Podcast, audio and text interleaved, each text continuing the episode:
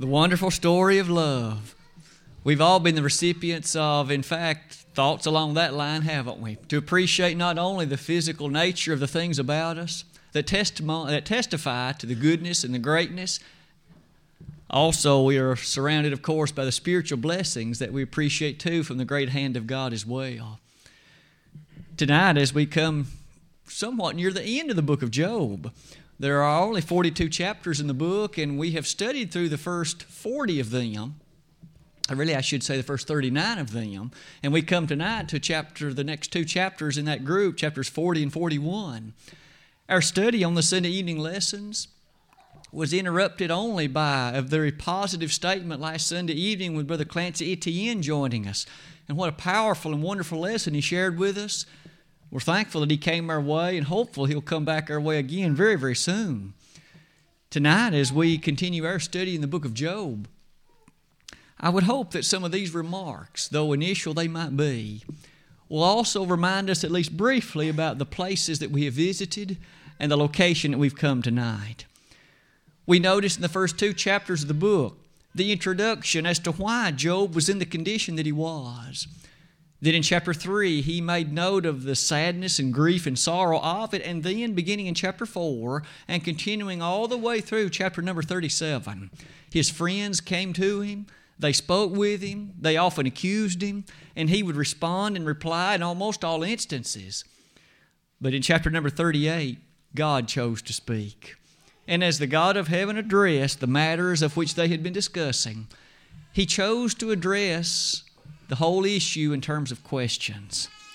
And one by one, God fired questions at Job, questions that he was unable to answer, questions that in fact touched upon the integrity and character of the physical world about us. How the earth was made, how the characteristics of it are maintained, how the thrust and nature of it is propagated forth. Job was as helpless and as clueless as in many cases we would be. We notice tonight in chapter number 39 and 40, we shall also find some continuing discussions along that line. It is with that in mind, I would invite you to notice the very last word on that slide is the word continuation, for we aren't finished with God's remarks. Let's continue that discussion for the next few moments this evening. I've entitled this particular slide, I think it jumped one, I'm sorry. I've simply entitled it The Human Status. The first few verses in Job chapter 40 are verses that are very humbling, not only for the case of what Job experienced, but also for our case as well. I would like to invite us to read the first few verses of the 40th chapter of Job. Moreover, the Lord answered Job and said, Shall he that contendeth with the Almighty instruct him? He that reproveth God, let him answer it.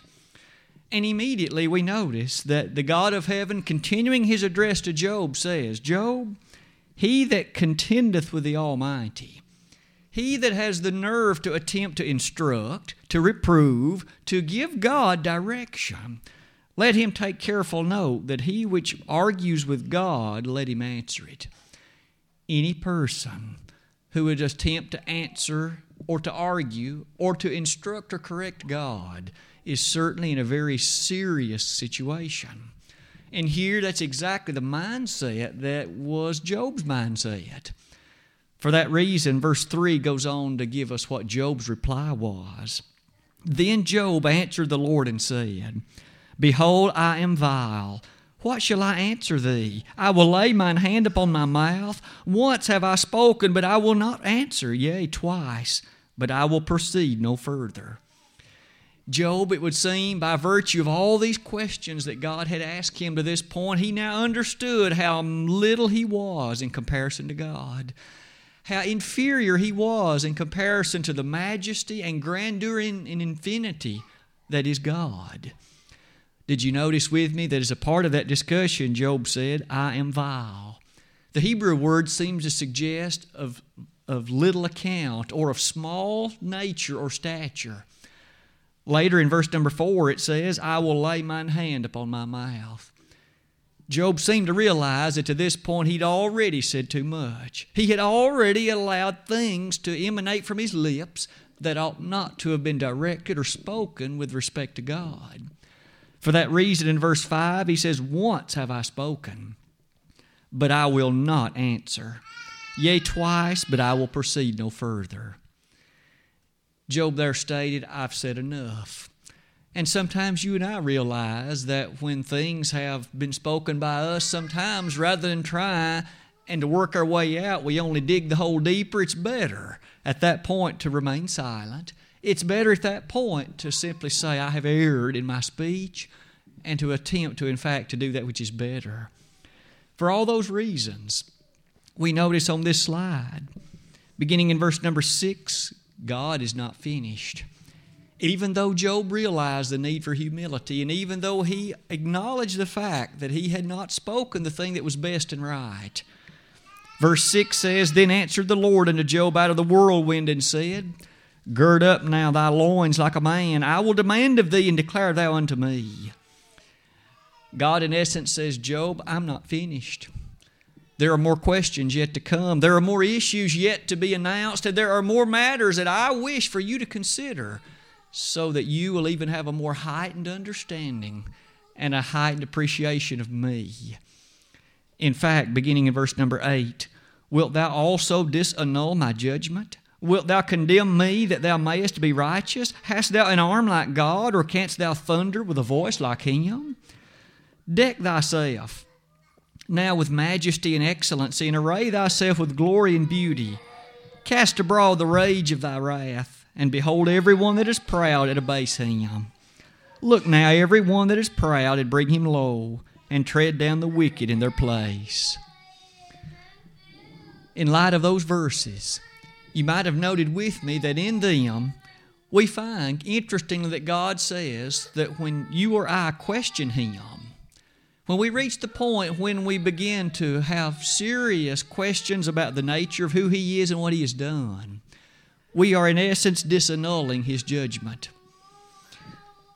That word disannul means to cast aside or to set aside. It furthermore means, of course, not only to have a disrespect for, but it also has behind it the very thought of elevating oneself on an equal footing with God. That kind of thinking certainly challenged Job, and it still challenges us today, doesn't it?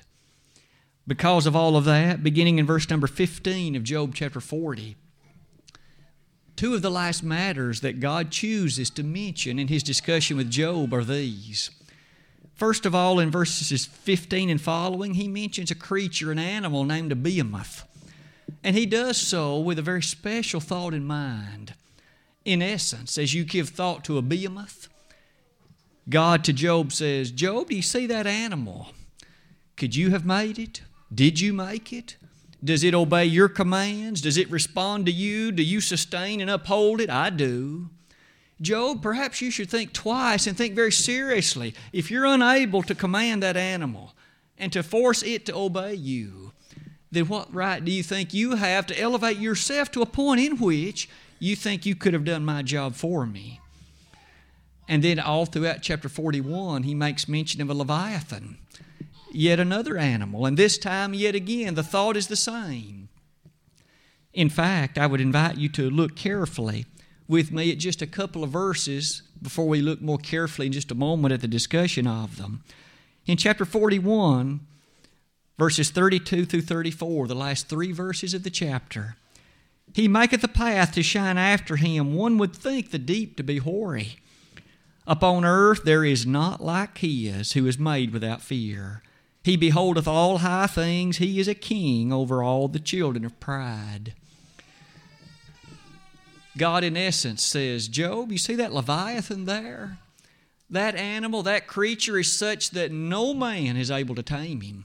No man is able to capture him. No man has been able to, in fact, command or give him instruction.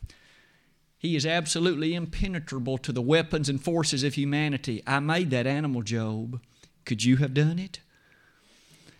as you give thought to these animals, the nature of these ancient elements, they bring us to a series of lessons that I hope that we can consider for the remainder of the lesson tonight. As we do that, the first part of it takes us back to those opening verses in chapter 40. as we give thought again to this place that Job occupied and some of these thinkings that were his, may we never forget that in comparison to God, man is so weak. He is so inferior. He is such that he is so far less than God in understanding. In fact, wasn't it true that Paul in 1 Corinthians chapter 1 made this interesting comparison? The weakness of God is stronger than men. The foolishness of God is wiser than men. And yet, the human family on so many occasions thinks that it is at least on an equal par with God. And of course, such isn't true. And those who are wise and those who are even modest students of the Scriptures understand the fact that God's understanding is infinite, to quote Psalm 147, verse number 5. The thought that His power and His marvelous greatness is such that even the world about us is still a testimony to what He could do. Through faith, we understand that the worlds were framed by the Word of God so that things which are, do appear were not made of things, in fact, which existed. Our God was able to speak things into existence. Our God is able not only to speak them into existence, but to uphold them by the word of His power and to maintain the orchestration and the harmony of His universe in a complete and total way. That today certainly should challenge us, shouldn't it? To realize just how great, really, that He is. Science often esteems itself.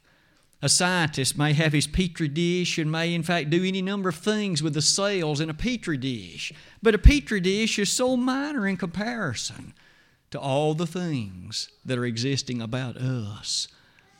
Some of the thoughts I've listed there on that slide point us then, if that be the case, we then should appreciate too that questioning God is not the order of the day. In Genesis 18:25, this rhetorical question is asked, "Shall not the judge of all the earth do right?" It should be our considered understanding that he always will do what's right. We may not understand it, but yet we are not on God's level. We'll understand it all someday. If not then, when we get to that grand place called heaven, we may not have all the answers now. In fact, that's what walking by faith is all about. We answer the things that we can, but on those things we don't, we continue to trust. We continue to have confidence and faith and assurance that the one in whose plans we put our trust will safeguard and keep it all the while we're on this place. You'll notice another passage found also listed there in Mark 7, verse 37. Even while the Savior was here upon earth, it was said of him that he doeth all things well. He didn't mess up or slip up or make mistakes with regard to anything. He does all things well. Surely, if He does all things well, we can have the greatest of confidence, not only in this physical realm, but even in spiritual, when it comes to matters like hell and heaven, that He has again done everything in accordance to His will, and that we, as dutiful servants, must trust Him always. In Proverbs 3, verses 3 through 5, we're admonished on that occasion to trust in the Lord with all thy might. Acknowledge him in all thy ways, and he shall direct thy paths. Oh, what an element of faith there is in a statement like that one. Paul so often lived, of course, with the character of fear from the human family. There were those waiting to kill him. There were those in various cities waiting to take his life, but yet he pronounced by faith that he would continue to walk. He said, I am crucified with Christ, nevertheless I live. Yet tis not I, but Christ liveth in me. For the life that I now live in the flesh, I live by faith in the Son of God who loved me and gave himself for me. That kind of walk by faith challenges us to never forget the lessons that God taught Job. I wonder as the years of Job's life moved forward, do you suppose he was quick to forget these great lessons? Do you suppose he often reflected on what he had learned when God asked him questions? I wonder what you and I would learn if God were to come to us and ask questions. Randy, I have some questions for you. Answer these for me if you can. Just think about how clueless you or I would be if God like he did to Job, would to pepper us with questions. one after another, about the organization, the structure, the hierarchy, the nature, the physical laws that govern this place, it would be a rather humbling experience, wouldn't it? I think one of the things I noted in the last lesson, it has often seemed to me that probably Job felt about that tall after hearing some of these questions. Today, may we, in earnestness and in honesty, already understand our inferiority. That does bring us to another lesson tonight, though. A lesson that takes us to some of those creatures that were mentioned in chapters 40 and 41. There were two of them, weren't there? One of them named a Behemoth, one of them named a Leviathan. And almost immediately, the question that would rightfully come to any person is I'd like to see one of those animals. Can we go to the Nashville Zoo and see one? Can we go to the Knoxville Zoo and see one? In fact, our youngsters are very much on target when they frequently ask us and talk about these creatures that they read about called dinosaurs. Creatures that they read about whose names are enthralling. And quite often, these names roll off their tongues so simply and so easily. In fact, those who are proponents of evolution have often, of course, used dinosaurs as their tools, encouraging students and youngsters to understand here's how we explain them. And of course, those youngsters sit spellbound listening to these supposed bright men and women talk about evolution and how that 65 million years ago, supposedly, these things became extinct and man evolved, oh, about 2 million years ago. That's what they're told. And of course, you and I need to be ready to have the truth on the, on the subject rather than what the archaeologist and the paleontologist simply chooses to claim. And so tonight, for the rest of our lesson, what might we say about a Leviathan? And what might we say about a behemoth? If you begin to look with me at those sections of verses before us, some of the issues before them might be summarized in ways like this. First of all, dinosaurs did exist. Their fossils have been found on all seven continents. In fact, their fossils have been found from the very small to the very large, far too numerous to have been any kind of accident, far too numerous to have been explained any other way.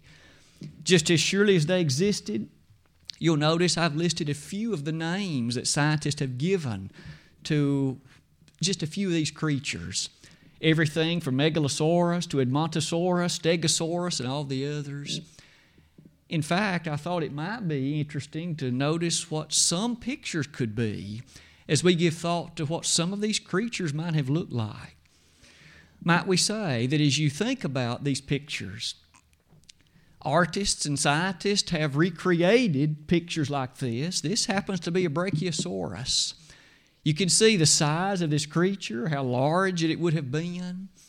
Even beyond a Brachiosaurus, there's a Tyrannosaurus rex, often regarded as one of the fiercest of the dinosaurs. You could perhaps see from the nature of its mouth, the wideness of that, and what it could have fit in it. Surely, how easily it could have overwhelmed many an enemy.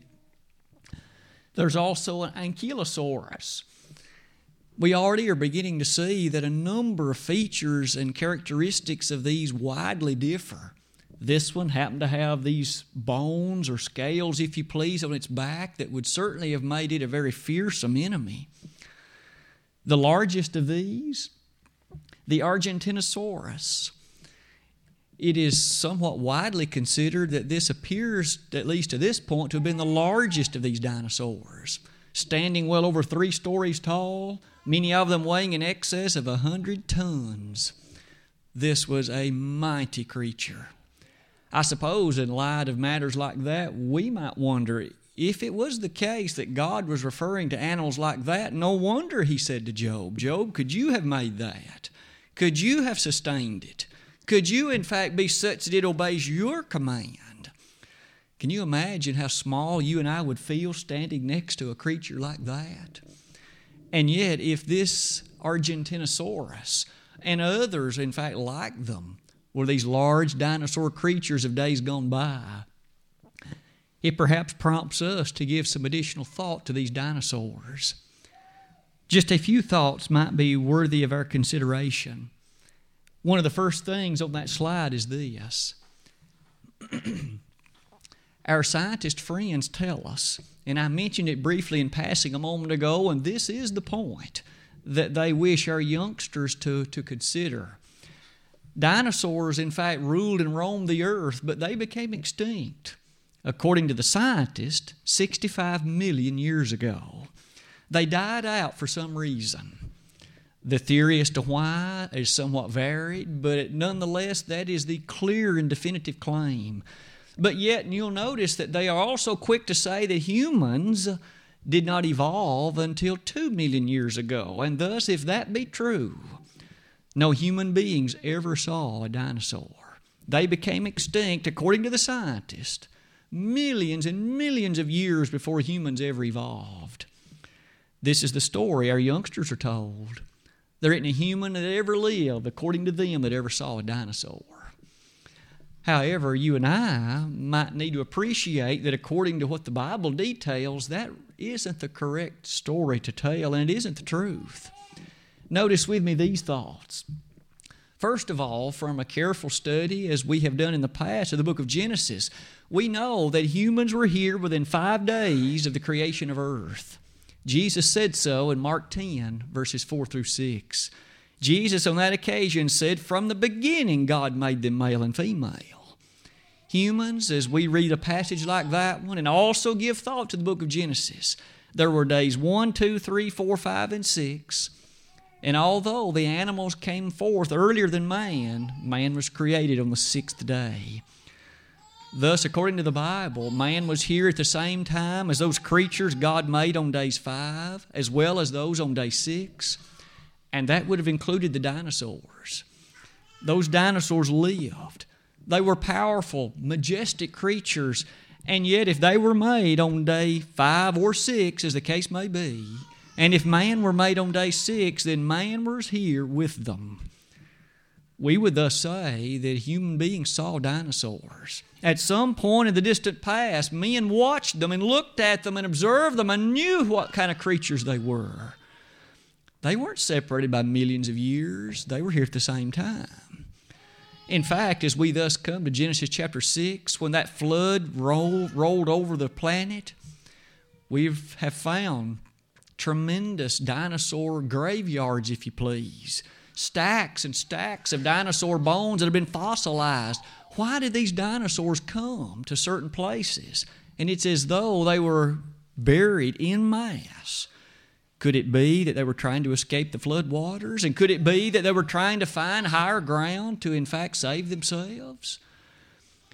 At this rate, we do know that although the flood may have destroyed, of course, all of them but a few, we do know that they would have been aboard the ark because God told Noah to take every creature on board that ark, and he did.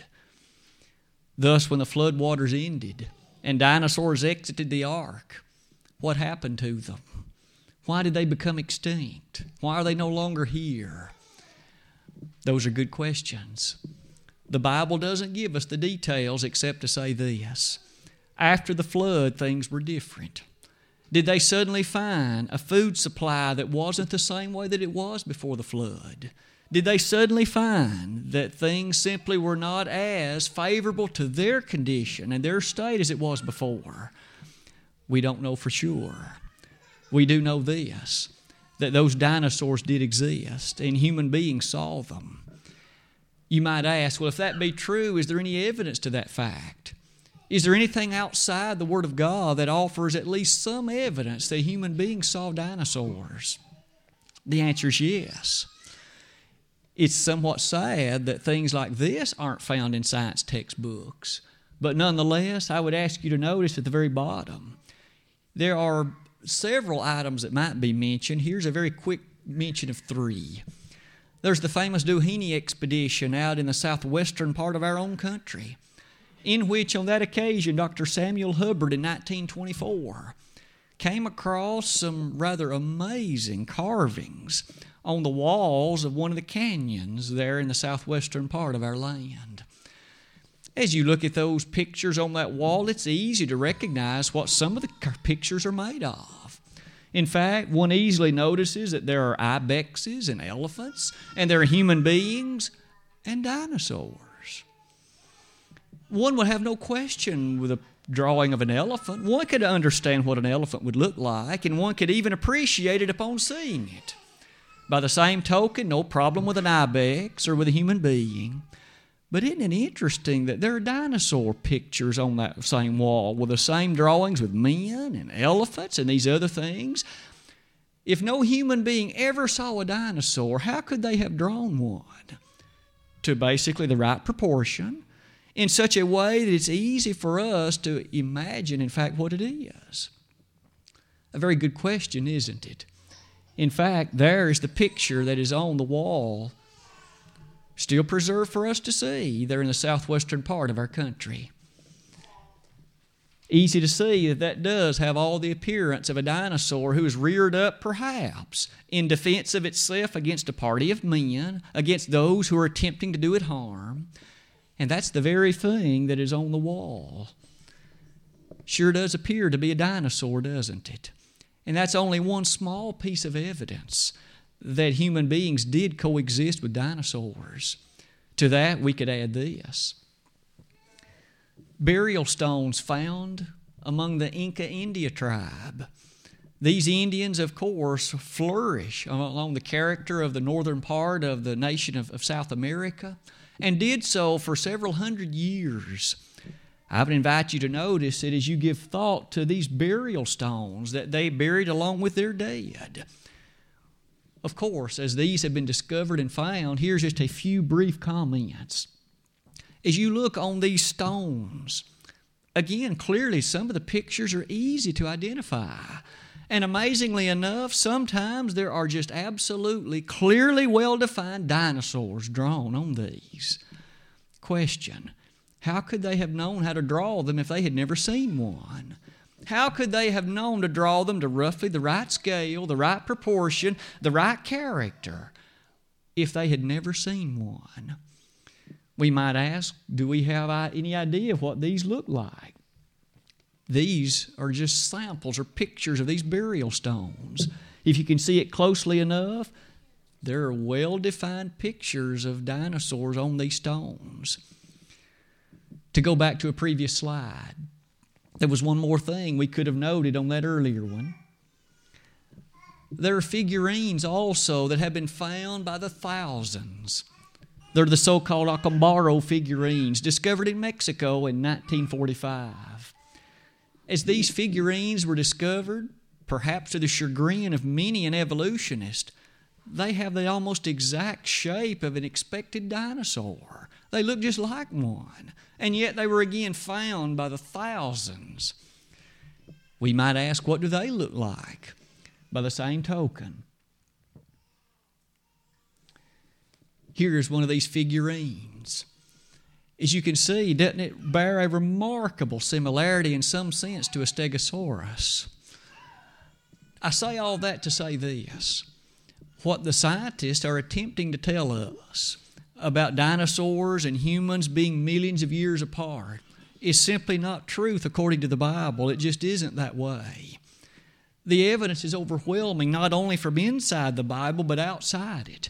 That dinosaurs did coexist with humanity, that humans did see them, that humans did interact with them, and as such, that it leads us to come to a deeper appreciation of Job chapters 40 and 41. It is for those reasons we might come near the close of our lesson tonight by shedding a bit of additional light on these two chapters. Beginning in verse 15 of Job chapter 40, again, mention is made of this creature called a behemoth. Now, immediately one might question, but that does not say dinosaur.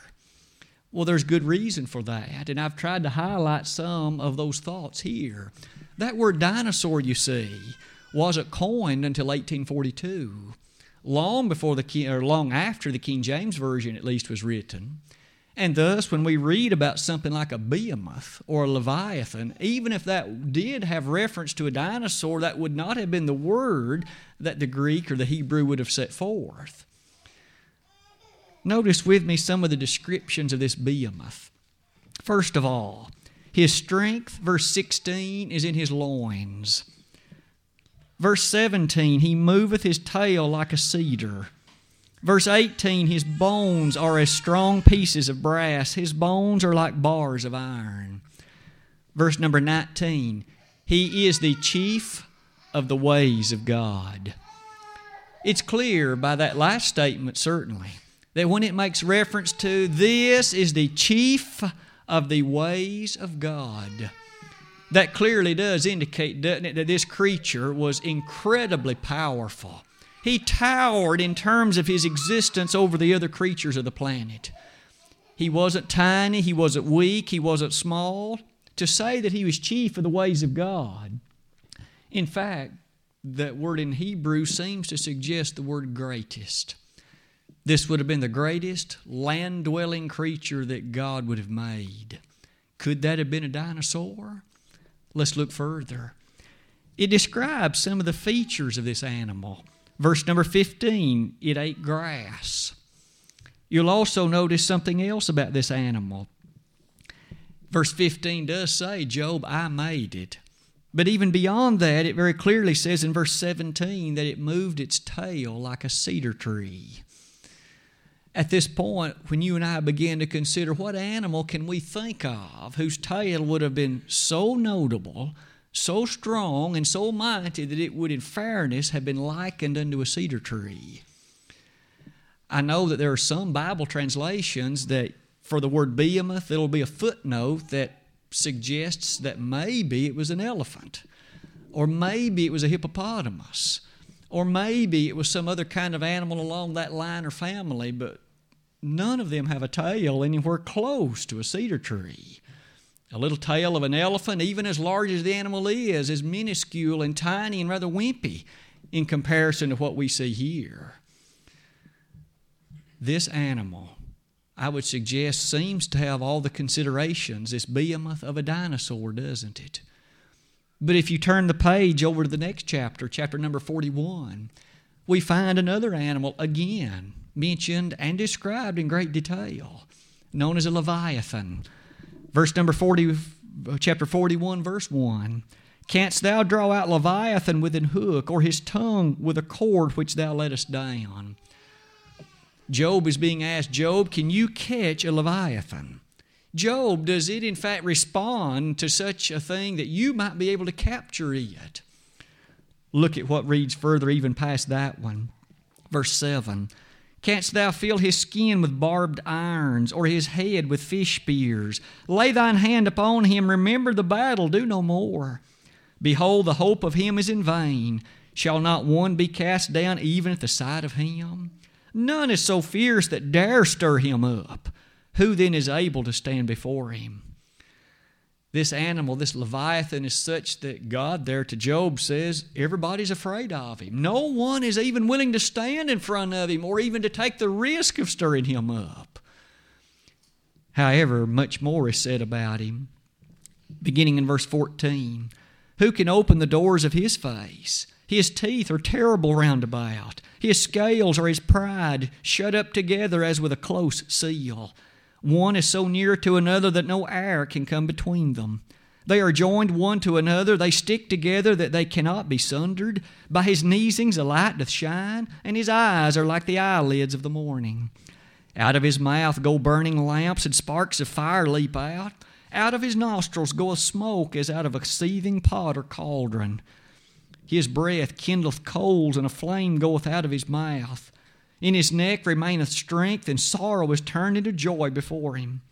The flakes of his flesh are joined together, they are firm in themselves, they cannot be moved. His heart is as firm as a stone, yea, as hard as a piece of the nether millstone. When he raiseth up himself, the mighty are afraid. By reason of breakings, they purify themselves. The sword of him that layeth at him cannot hold, the spear, the dart, nor the habergeon. He esteemeth iron as straw and brass as rotten wood.